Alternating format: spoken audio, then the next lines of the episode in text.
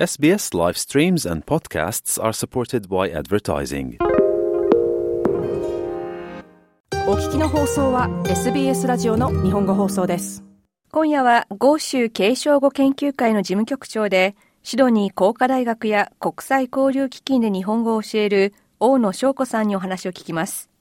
東京の大学を卒業した大野さんは1997年に来後日本語教育が盛んだった当時奨学金を得てシドニー大学の大学院で日本語教師になるために留学したのがシドニー生活の始まりでした。現在は9月1日から3日にシドニーで行われる豪州日本研究学会研究大会、そして国際継承語大会の開催に向けた準備を進めています。大野さんが事務局長を務める豪州継承語研究会は2019年に活動を始めました。日本で日本語教育推進法が施行されたことをきっかけに、日本に住んでいない子どもたちへの日本語教育の支援がしやすくなったことが背景にあります。大野さんは法律が施行された当時、シドニーの国際交流基金の職員として働いていました。どのような支援をすればいいのか、その内容を決めるための調査の過程で、豪州継承語研究会が作られていったといいます。まあ、国際交流基金としても、じゃあ支援しましょうとなっても、じゃあ誰に支援をすればいいの？どこに支援が必要なのっていうのは全くわからない状況ですね。これはもう、あの、オーストラリアだけではありません。ですので、まず、じゃあどこに支援が必要なのかという具体的な現状調査というのを基金が、えー、いろいろな地域で行って今も行っていますし、えー、オーストラリアの場合には、まあ、2020年から2022年、そうですね、3年にわたって、えー、大規模な調査が行われることになりました。で、この調査を行うにあたって、ニューサースウェス大学のトムソン千尋先生が、あの、調査の中心となって進めてきたわけですけれども、最初は、えー、第一段階として、まあ、ニューサースウェルス州。しかし、えー、それだけでは事足りなくて、それを前後に広げという形で、前後からの、あの、調査員も必要になってきたわけですね。それで立ち上げた研究会です。ですので、研究会の会員の構成と申しますのは、各州の大学の、大学に従事されている先生方で、なお、えー、継承後に、ま造形の深い方、えー、関心のある方ということになっております。9月頭にシドニーで行われる豪州日本研究学会研究大会、そして国際継承語大会。これは定期的に行われている日本についての研究大会に加えて、今回は国際継承語大会も一緒に開催するというものです。二つの、えー、大会が合体したというふうに考えてくださってもいいかもしれません。国際継承語大会に関しましては、えー、2015年と19年に、ブラジルのサンパウロで国際シンポジウムがありました。それを引き継いだ形でこの国際継承大会を行う形になりました。日本語教育を支援するための調査から始まった豪州継承語研究会。調査を進めていく中で、会員である大学の研究者と日本語補習校のスタッフや保護者など現場とのつながりが深まっていったそうです。そのため、今回継承語についての発表や講演、イベントを集めた大会の3日目に、補習校の関係者や保護者など100人を無料で招待することにしました。現場の方々とのコネクションもだいぶ深まってきたというところで、えー、継承語大会の方はえこれ国際大会という名前がついているんですけれども、早い話は学会です。で、学会と言いますと学者の集まりですよね。しかし、そこを乗り越えまして、国際継承語大会は、継承語に携わる教育者、そして保護者、まあ、教育に携わる人人々にも焦点が当たっているということです。3日目は継承語関係を集めたんですね。発表にしろ、皆様に発表していただくにしろ、いろいろなイベントを3日目に集結させました。こちらは、どなたでも参加できる。お金を払わなくて、どなたでも参加できる。という100名枠を作りました。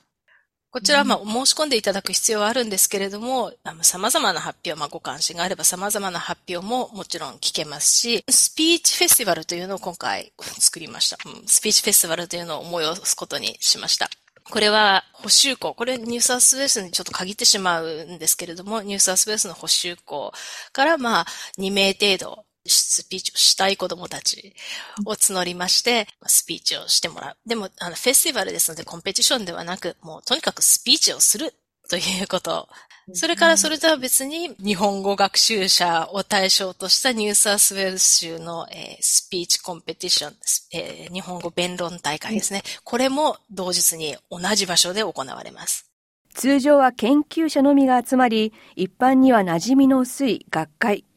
その3日目を今回開放し、日本語教育に携わる人や保護者など一般の人を巻き込むことにした、その理由はどこにあるのでしょうか？この研究会は、トムソン先生を中心とする研究会は、補修校にも、えまあ、コロナ前後でちょっと難しい時期もあったんですけれども、補修校の訪問も重ねまして、え一体どういうところ、どういう感じなのかというのを改めて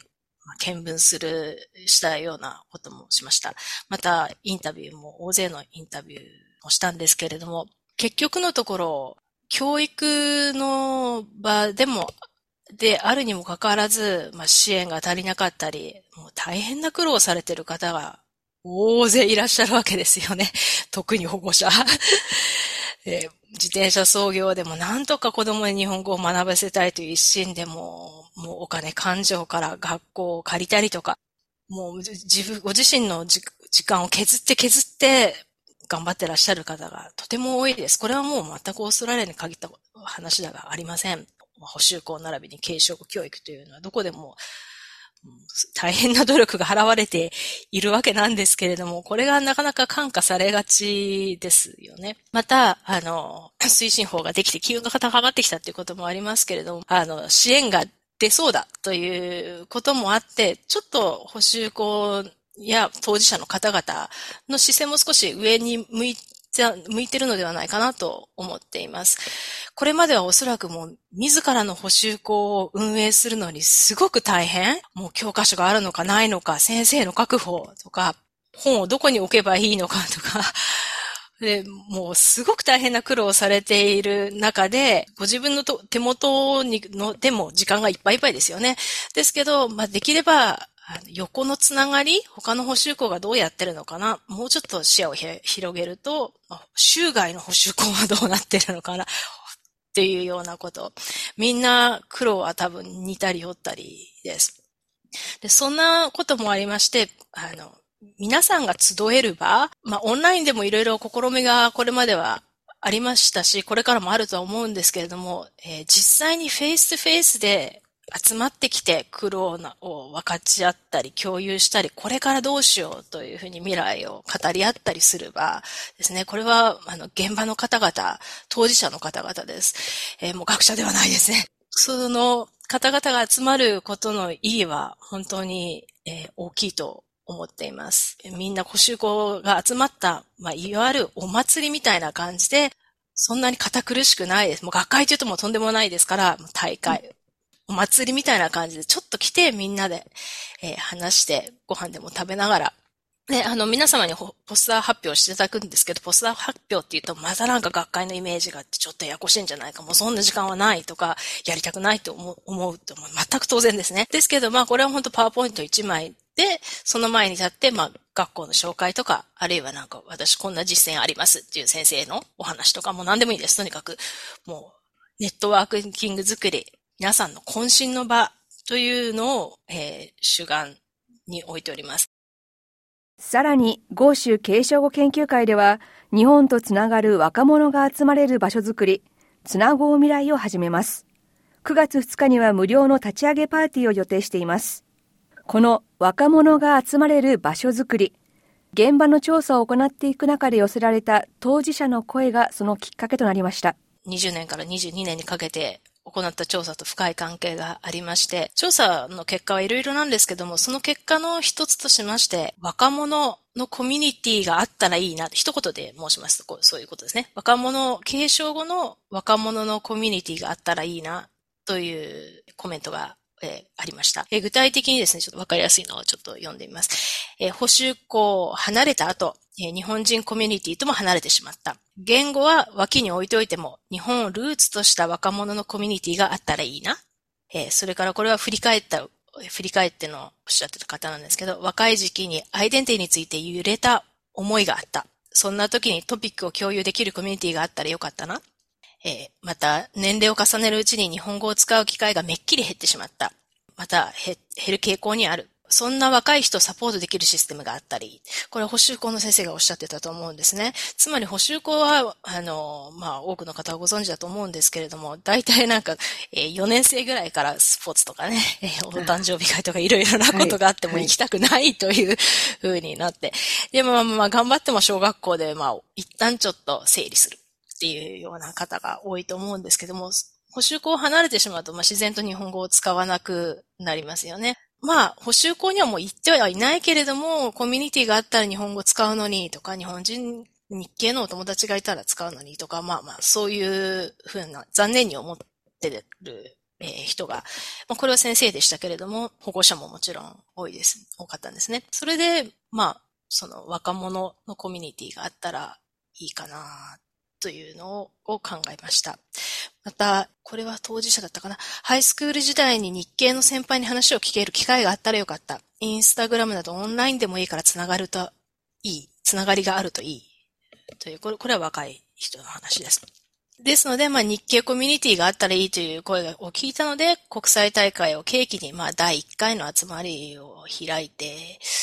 みようか、というのが、え、きっかけです。このつなごう未来の立ち上げパーティー、対象となるのは日本とつながる18歳以上の人です。言語能力は問いません。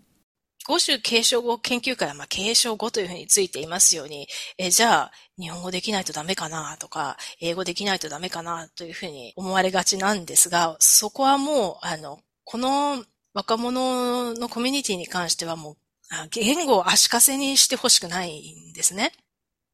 つまり、日本語があんまりできないから、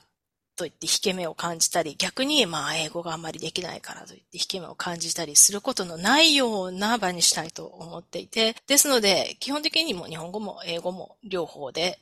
えー、両方です。発信も両方ですし、来ていただく方ももう、あの、もうどちらでも心地よいようにコミュニケーションしていただいて結構だと思います。豪州継承語研究会の事務局長で、シドニー工科大学や国際交流基金で日本語を教える大野翔子さんでした。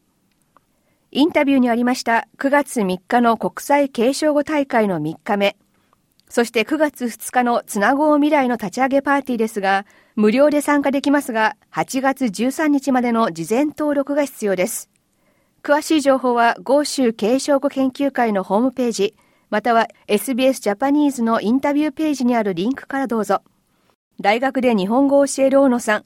今一番関心があるのは、日本語を学習する人の動機や能力など、その背景の多様さ。そしてその多様さをしっかり見つめながら、どうやって一人一人の学びを手伝えるのかということを考えることにあるそうです。もっとストーリーをお聞きになりたい方は iTunes や Google ポッドキャスト Spotify などでお楽しみいただけます。